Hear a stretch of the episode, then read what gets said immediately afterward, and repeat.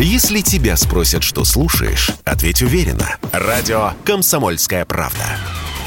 Ведь Радио КП – это эксклюзивы, о которых будет говорить вся страна.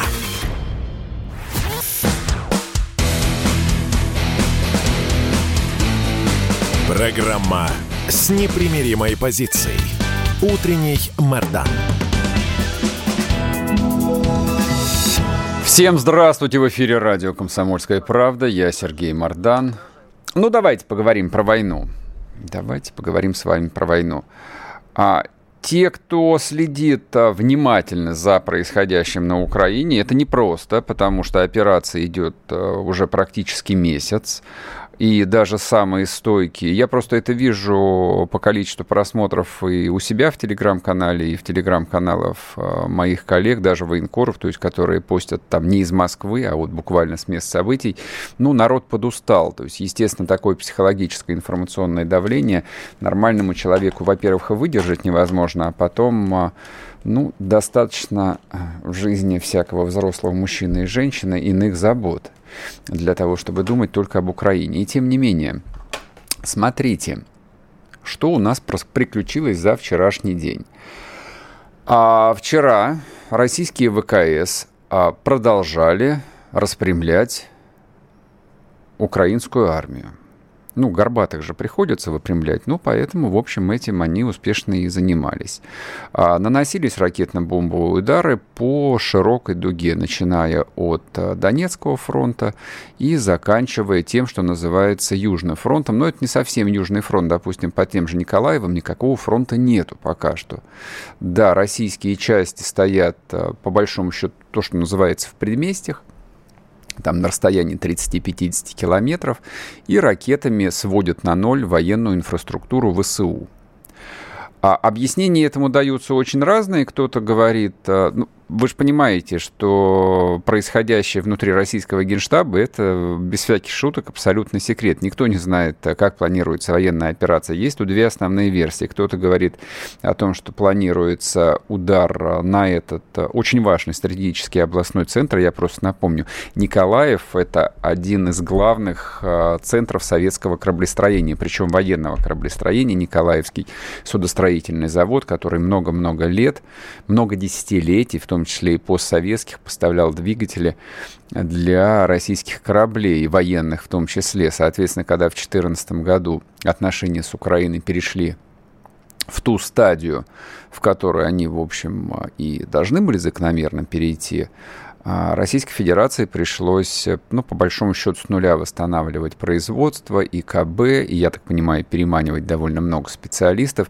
Ну, слава богу, справились. В Рыбинске теперь делают а, двигатели газотурбинные для российского ВМФ. Но, тем не менее, было бы очень неплохо, не буду скрывать, я был бы очень рад, если бы и город Николаев максимально быстро и с минимальными потерями был бы освобожден от этой самой нечисти. Это первая версия. Вторая версия, которая лично мне кажется ну, более убедительной, а, удары по расположениям ВСУ в Николаеве и в его окрестностях призваны сковать а, силы украинской армии в этом регионе и не дать их перебросить Одессу. Одесса, да, Одесса – это второй по значению город, а, который должен быть освобожден на Украине. Первый – это, естественно, Киев, второй город – это Одесса. Одесса – это главный логистический, главный транспортный центр, через который идет порядка 80%, точнее шло порядка 80% украинского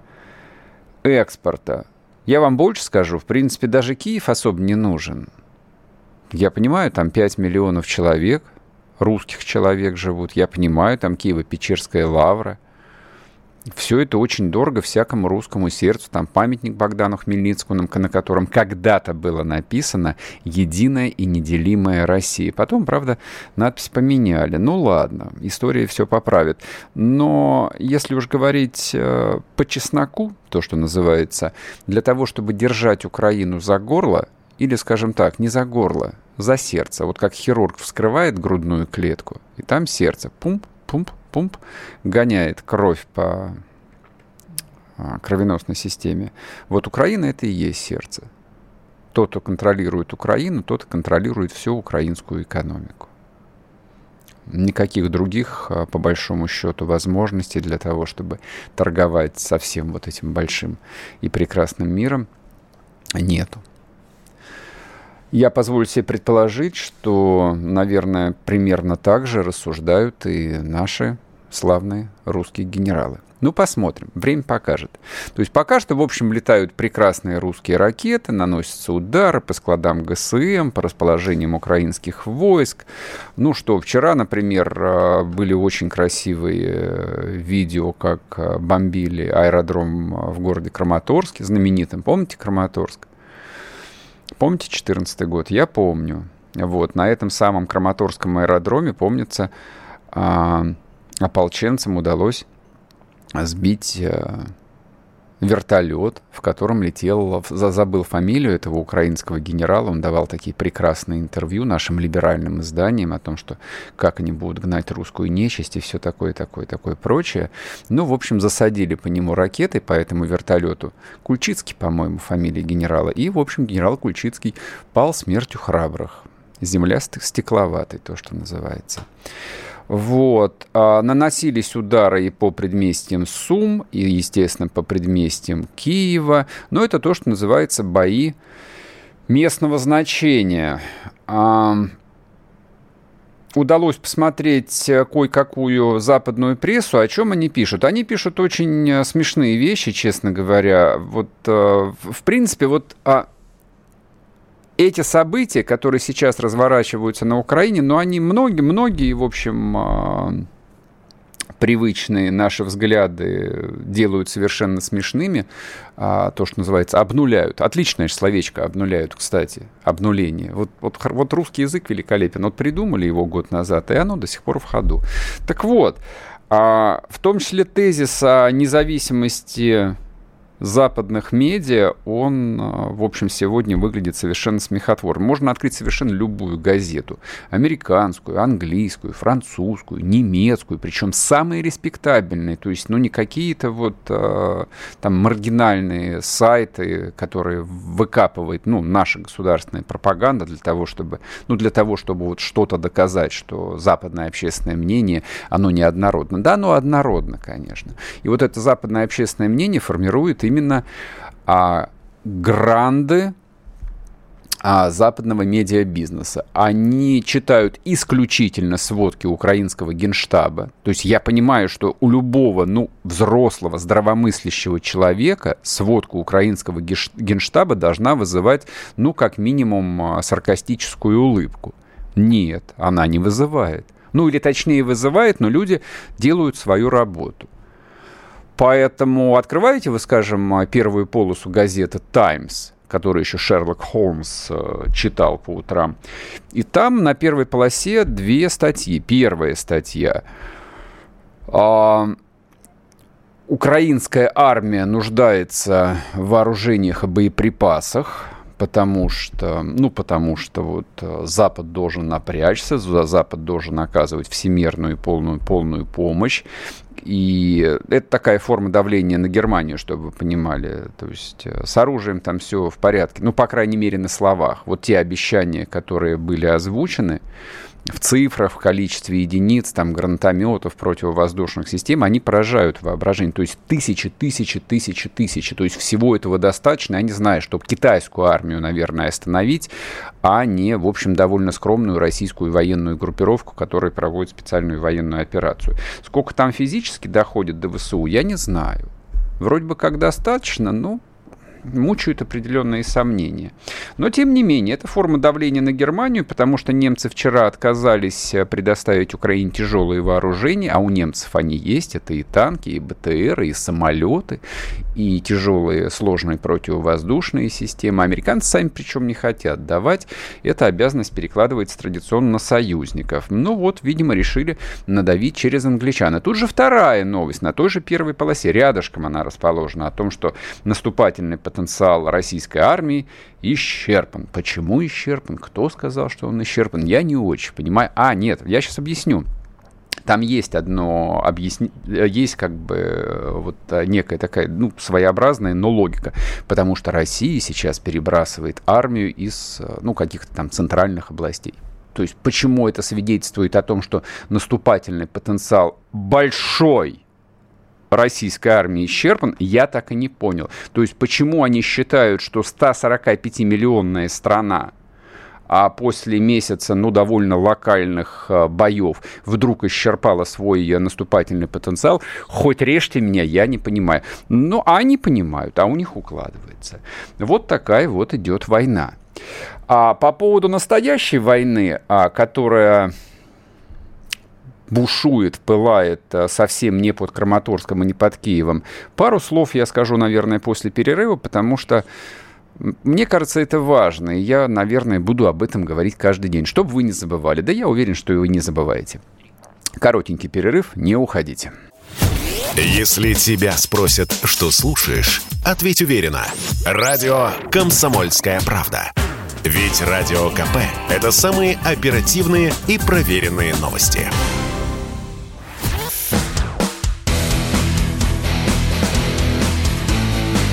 Программа с непримиримой позицией. Утренний Мордан.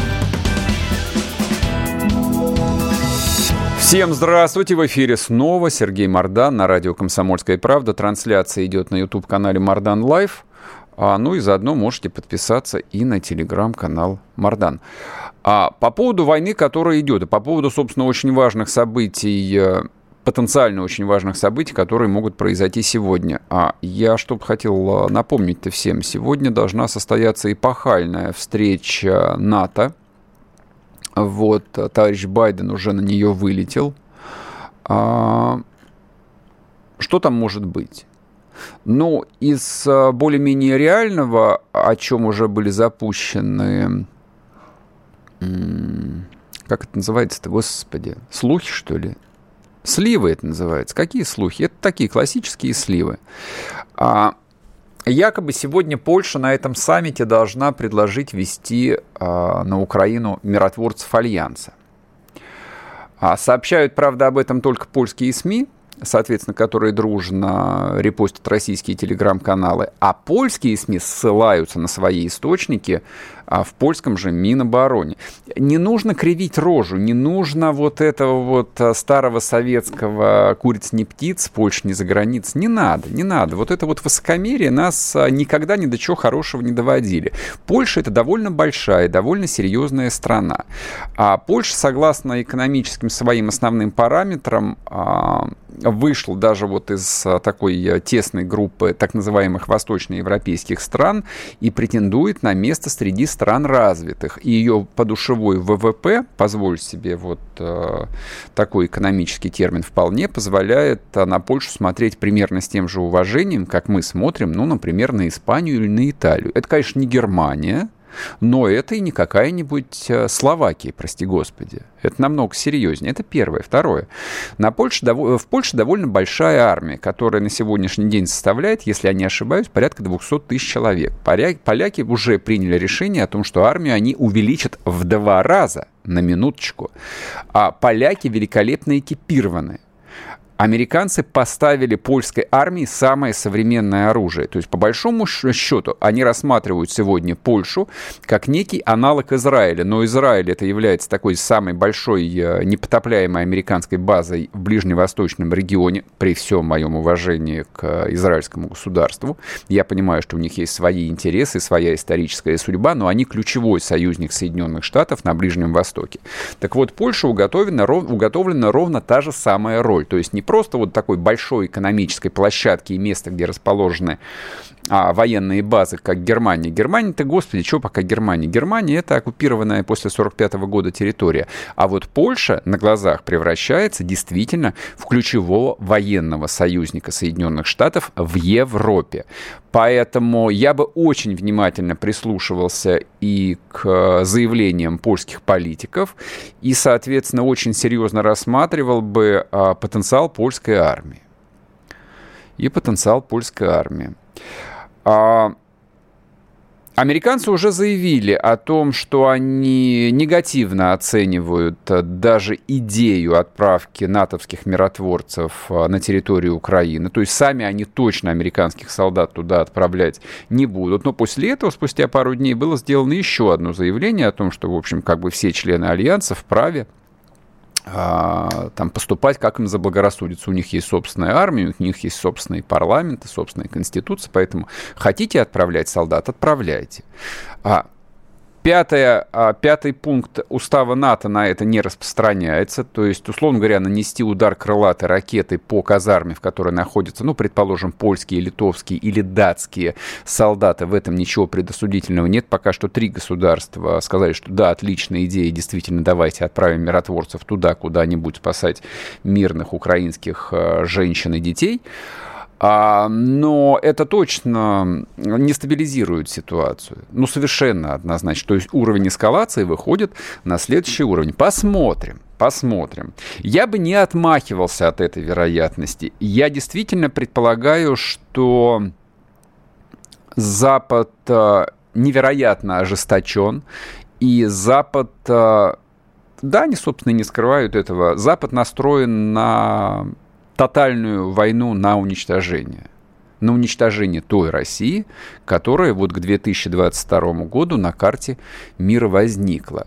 Я не пытаюсь э, вот дополнительного драматизма какого-то привнести в нашу, в, там, вашу, в нашу, в мою жизнь. Нет, ну это, это просто вот объективная реальность. Нравится вам это или не нравится.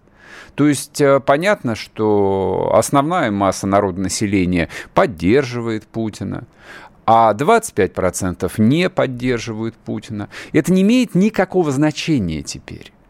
Ни для кого. Ни для тех, кто поддерживает, ни для тех, кто не поддерживает. Последних мне даже немножечко жалко, потому что они будут главными пострадавшими вот в этой конфигурации, которая складывается.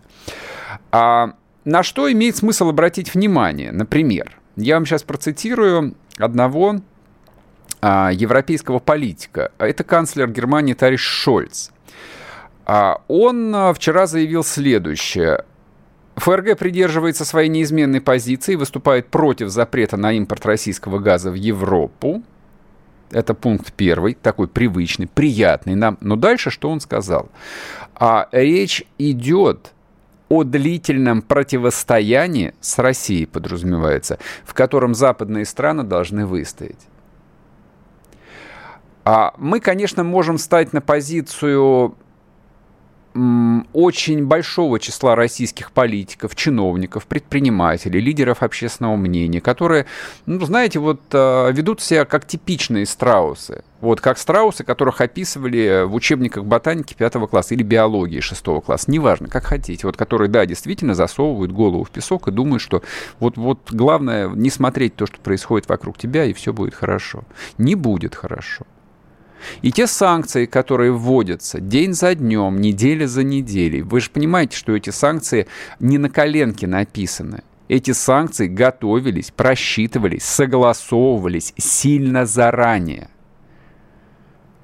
Меня, честно говоря, вот это все очень напрягает, потому что ну, очевидно, что российская а, политическая и экономическая система переживает совершенно фантастический стресс. Понятно, что российская политическая и экономическая система а, в своей огромной части оказалась не готова к войне, к экономической, прежде всего, войне, к войне на истощение – а вот коллективный Запад, который э, мы привыкли рассматривать как нечто аморфное, слабое, безвольное, не имеющее единого центра управления. А зачем вам единый центр управления? Это сетевая структура. Вот э, этот самый единый Запад к войне, конечно же, готовился. Я не знаю, с какого года, со времен а, путинской речи в Мюнхене в 2000, э, в каком четвертом году, с 2008 года, когда а, президент Медведев а, злобно принуждал Грузию к миру, с 2014 года, когда Крым вернулся в родную гавань, или с 91-го. Я понятия не имею, когда начали э, вот там рисовать всевозможные планы – мобилизационные планы. Но я понимаю точно совершенно, что эти планы рисовались не один год. И над ними работал не один десяток очень компетентных людей. Это данность, это нужно принять, это нельзя уже изменить. Каких бы политических взглядов а, мы все не придерживались, вот объективная реальность сложилась на сегодняшний день так, что Россия находится в состоянии войны со всем глобальным Западом. Да, у нас есть э, ядреная бомба, поэтому никто танковые клинья на Москву и Петербург не двинет.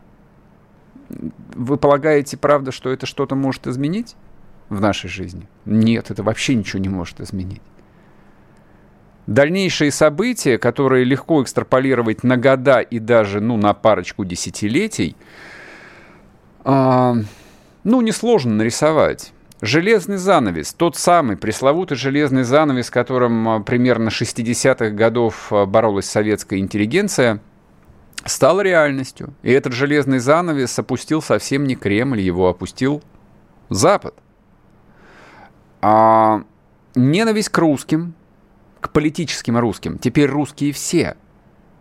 И русские, и не русские, и кто себя называл Мордвином, и кто говорил «Кавказ – сила», мы не русские, мы с Кавказа. Вы теперь все русские, так получилось. Вот вы, возможно, даже этого не хотели, дорогие мои, но вы теперь все русские. И вас всех там, за кордоном, за железным занавесом, считают выродками, людьми второго сорта, просто недочеловеками – лишенными, ну, не, необходимых каких-то вот а, человеческих чувств и ценностей. Поэтому давить бы нас будут, ну, насколько хватит сил. Смогут ли? Сомневаюсь. Ну, не потому, что я вот такой вот совсем патриот, у меня соображение сугубо рационального характера. А, Россия, как ни крути, 30 а, лет, да, даже последние 30 лет, не будем брать а, поздний Советский Союз не будем еще дальше заглядывать, живет в состоянии непрерывного стресса, непрерывной катастрофы, непрерывной борьбы с трудностями. Поэтому для нас, ну, принципиально ничего не изменится. Ну, что ж, с макарон перейдем на гречку. И все, не более того. А вот потянут ли наши бывшие партнеры – имею некоторые сомнения. Имею некоторые сомнения. Ну, посмотрим, поживем увидим. После перерыва вернусь, не уходите. Если тебя спросят, что слушаешь, ответь уверенно. Радио «Комсомольская правда». Ведь Радио КП – это самая топовая информация о потребительском рынке, инвестициях и экономических трендах.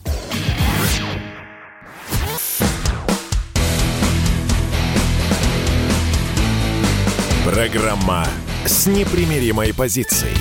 Утренний Мардан.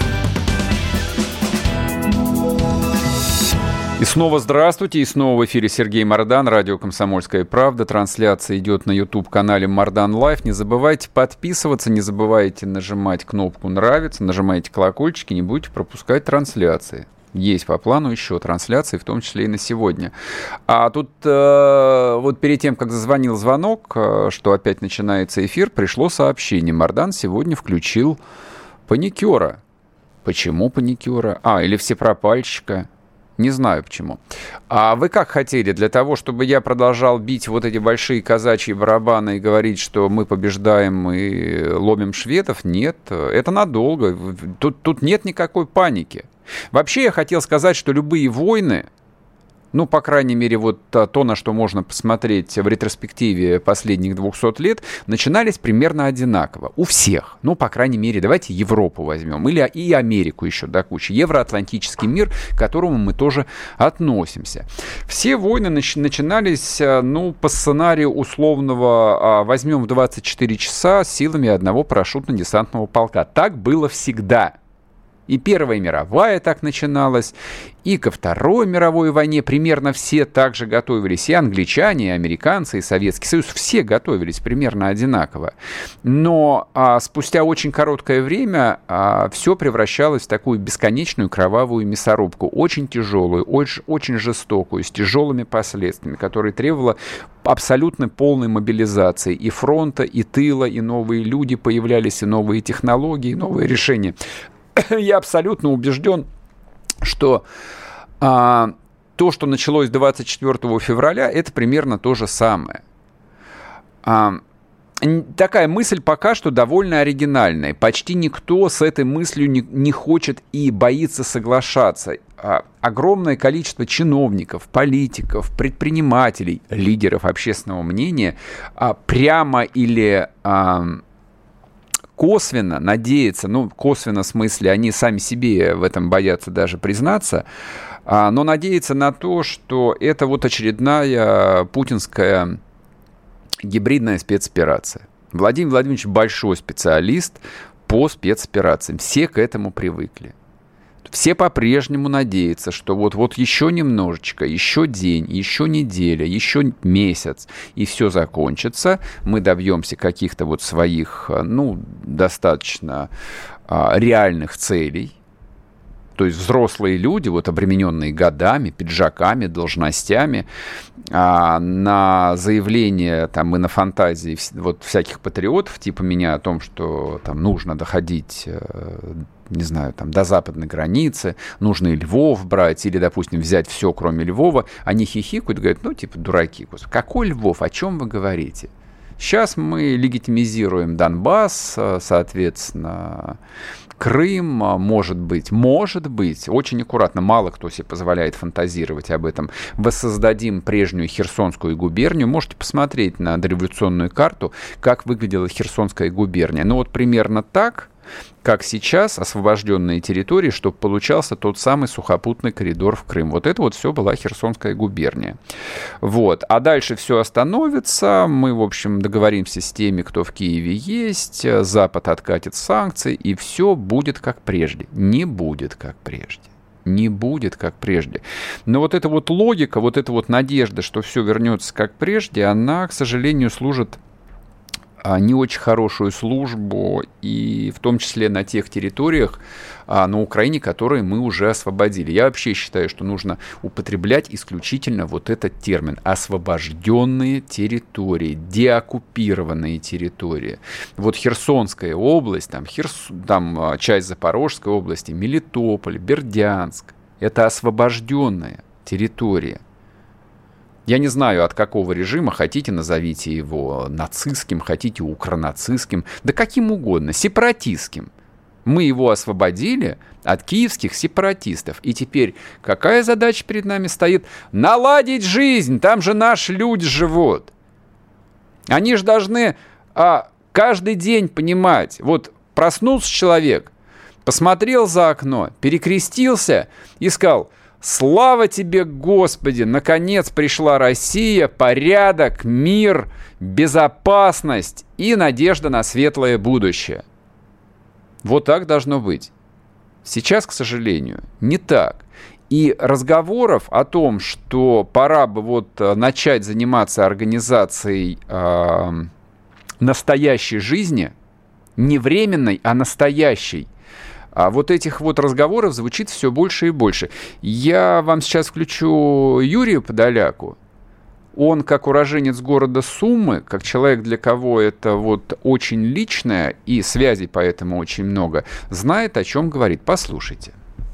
У меня складывается впечатление, что некоторые российские органы до сих пор живут в режиме называемом на Украине ничего не случилось. Например, для того, чтобы доставить гуманитарную помощь на территорию Украины, если это не идет по линии официальных властей, ты должен все это вывести как товар на экспорт. Соответственно, оформлением всех таможенных деклараций. Ну и, соответственно, когда люди с этим сталкиваются, они разводят руками и дальше ничего не могут сделать. Но это еще полбеды, понимаете? Я столкнулся с еще одним диким сегодня случаем, а я хочу вам сказать, что сегодня проблема и в Бердянске, например, и в Мелитополе, с учетом того, что огромное количество беженцев идет сегодня с Мариуполя, просто аховое. Огромное количество людей временно размещены в этих городах, и, соответственно, они тоже хотят кушать. И это резко усугубило ситуацию с продовольствием. И, соответственно, те официальные гуманитарные конвои, которые идут сегодня в эти города, они не справляются. Так вот, с какой дичью я столкнулся? Люди уже сами договорились с крымскими производителями, что они дадут сырье для производства продуктов питания на освобожденных территориях. Но на вывоз этого сырья тоже нужны соответствующие разрешения, потому что это внешняя торговая операция. Потому что таможня Российской Федерации не получила никаких инструкций по этому поводу. И у меня вопрос уже к руководству таможенной службы Российской Федерации. Извините, у меня нет ваших телефонов. Я не могу вам напрямую дозвониться. Я понимаю, что если я буду обращаться по инстанциям, то это будет еще очень и очень долго. Спустите вы на низ хоть какую-то бумажку, чтобы решили эту проблему. Потому что иначе будет беда. Потому что официально новые власти городов говорят о том, что вот налаживаются экономические отношения, нормальные экономические отношения с регионами Российской Федерации, а по факту этого ничего нет. Потому что этим регионам Российской Федерации не спущена соответствующая бумажка. я не вижу, например, никакой беды, если сегодня, например, российские регионы будут экспортировать без всяких таможенных оформлений, в первую очередь, продукты питания продукты первой необходимости для людей на территорию Украины. Тем самым упрощая ситуацию в гуманитарном плане и решая проблемы социальные. И решая проблемы лояльности населения. Потому что как бы не рады были жители тех или иных регионов освобождению от бандеровского режима, но когда им нечего будет кушать, у них начнут возникать вопросы. Вернее, у них уже возникают вопросы, почему так происходит. И таким образом успехи российской армии, например, на том или ином направлении могут быть очень быстро сведены к нулю. На самом деле ситуация выглядит именно таким образом. И решать ее нужно очень и очень быстро. Именно по этой причине я и записываю данное видео. На этом по этой теме у меня все. До свидания. Ну вот так вот. А, собственно, почему я э, там решил именно вот этот вот сюжет Юрия Подоляки поставить? Ну, во-первых, он говорит о вещах, э, безусловно, очень важных, то есть, наверное, критически важных, самых важных на сегодняшний день. Он не один об этом говорит, об этом говорят очень много людей.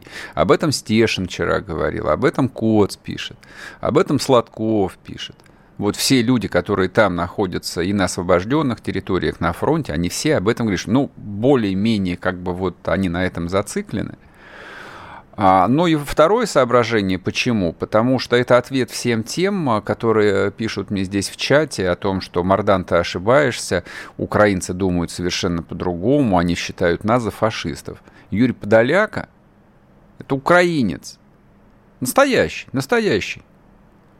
Человек, который родился и вырос в городе Сумы, и как бы вот вся его жизнь, весь, а он довольно взрослый, весь круг его общения, это, это тоже самые украинцы. Вот, поэтому люди все очень разные. И вот из этого и надо исходить. Но понимание должно быть в головах у нас. Вот у нас, как у народа, должно быть понимание, ну, ну сформироваться, ну, хоть как-то сформироваться, уже месяц прошел а главное у чиновников, у людей, принимающих решения. И то, что этого понимания до сих пор нет, меня это, честно говоря, сильно напрягает. Вот две новости. Новость первая. То есть люди из Крыма не могут поставлять сырье, не могут поставлять продукцию э, в Херсонскую область, а там рукой подать, там на машине проехать 2-3 часа. То есть их насилуют на границе. Значит, там стоит граница, серьезно? То есть там таможники какие-то работают? Ну, погранцы там должны быть, это я понимаю. Там-то вот э, севернее э, идет специальная военная операция, но зачем там а, таможники сейчас, я понять не могу. Для того, чтобы было за что им зарплату платить? Ну, перебросьте их в другое место. И второе, вторая новость, которая тоже вчера мне попалась на глаза. Гуманитарку невозможно привести на освобожденные территории – если а, поставки этой гуманитарки не идут через официальные каналы. То есть, если ты собрал там два грузовика с водой, с едой, с лекарствами, с одеждой, а, это попадает под а, классификацию тоже экспорта. Ты должен заплатить там пошлины, получить сертификаты. Вот весь набор вот этого бумажного мусора. Что, серьезно, что ли? То есть месяц идет война, то есть там нужно спасать наших людей, помогать им просто выжить. А вот какая-то сволочь, которая там на должностях получает свои зарплаты, ей лень оторвать жопу от стула, лень написать бумажку, лень позвонить до сих пор, это вот... У меня нет слов. Нет слов цензурных. После перерыва вернемся, не уходите. Чтобы получать еще больше информации и эксклюзивных материалов, присоединяйтесь к радио «Комсомольская правда» в соцсетях в отечественных социальных сетях. Смотрите новые выпуски на Рутьюбе, читайте телеграм-канал, добавляйтесь в друзья ВКонтакте, подписывайтесь, смотрите и слушайте. Радио «Комсомольская правда». Самая оперативная и проверенная информация в эфире и соцсетях.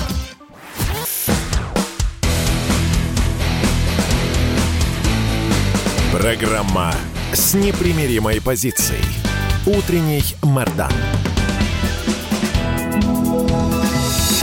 И снова здравствуйте, и снова в эфире Сергей Мордан. Трансляция на YouTube-канале Мордан Лайв и телеграм-канал Мордан. А, не спрашивайте меня фамилии этих людей.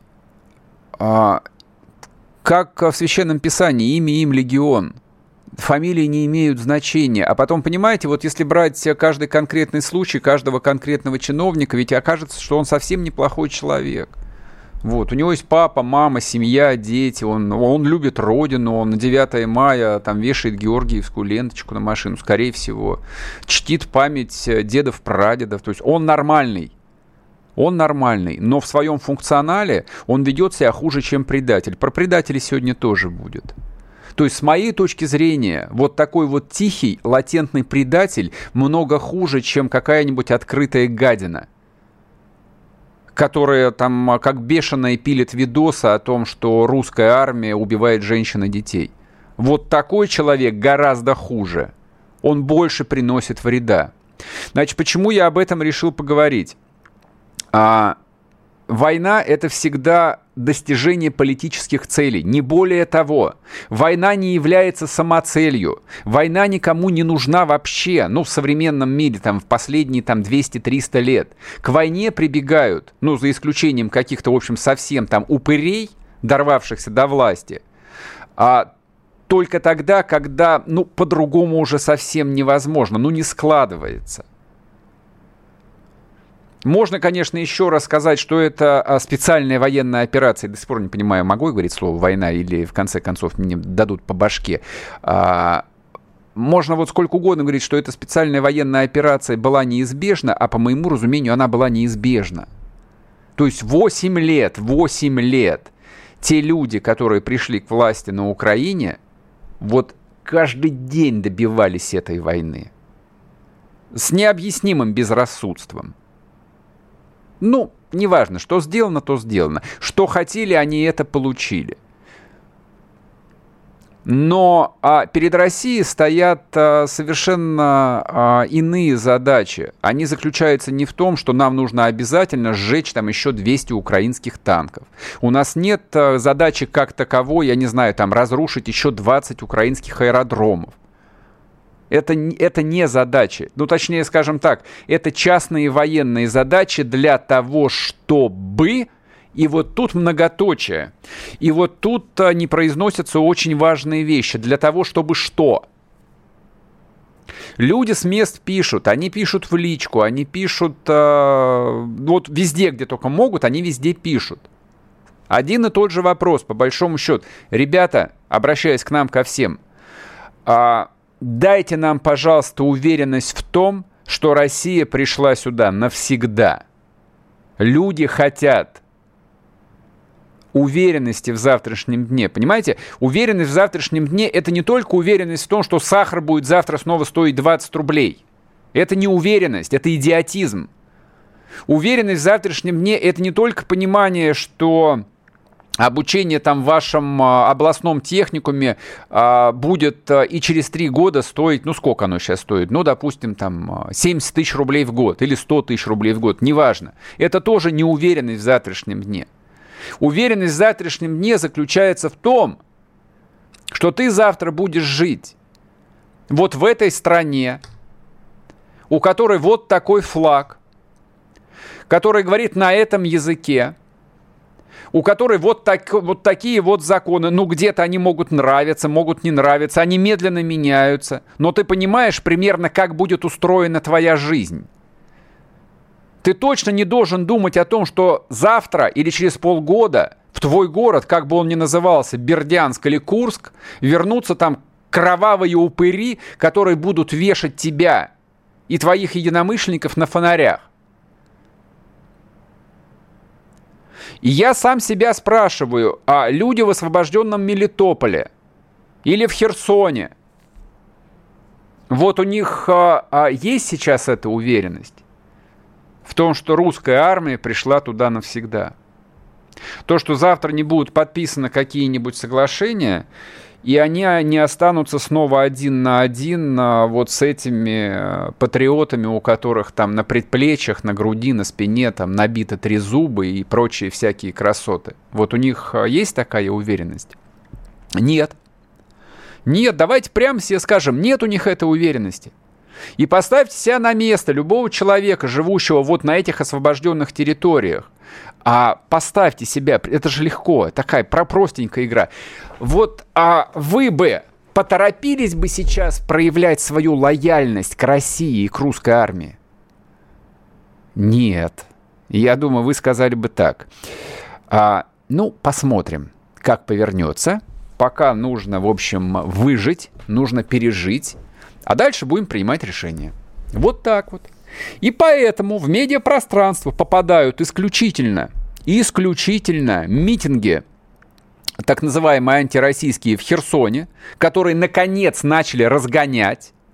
И то, в общем, я бы сказал бы, разгонять ну, как-то мягковато, с какими-то светошумовыми гранатами, слезоточивым газом. Даже в Москве несогласных гоняют там жестче в два раза, чем этих упырей. И я, правда, до сих пор не могу понять, откуда эта мягкость берется. Почему? Не хватает людей? Или кто-то боится отдать команду?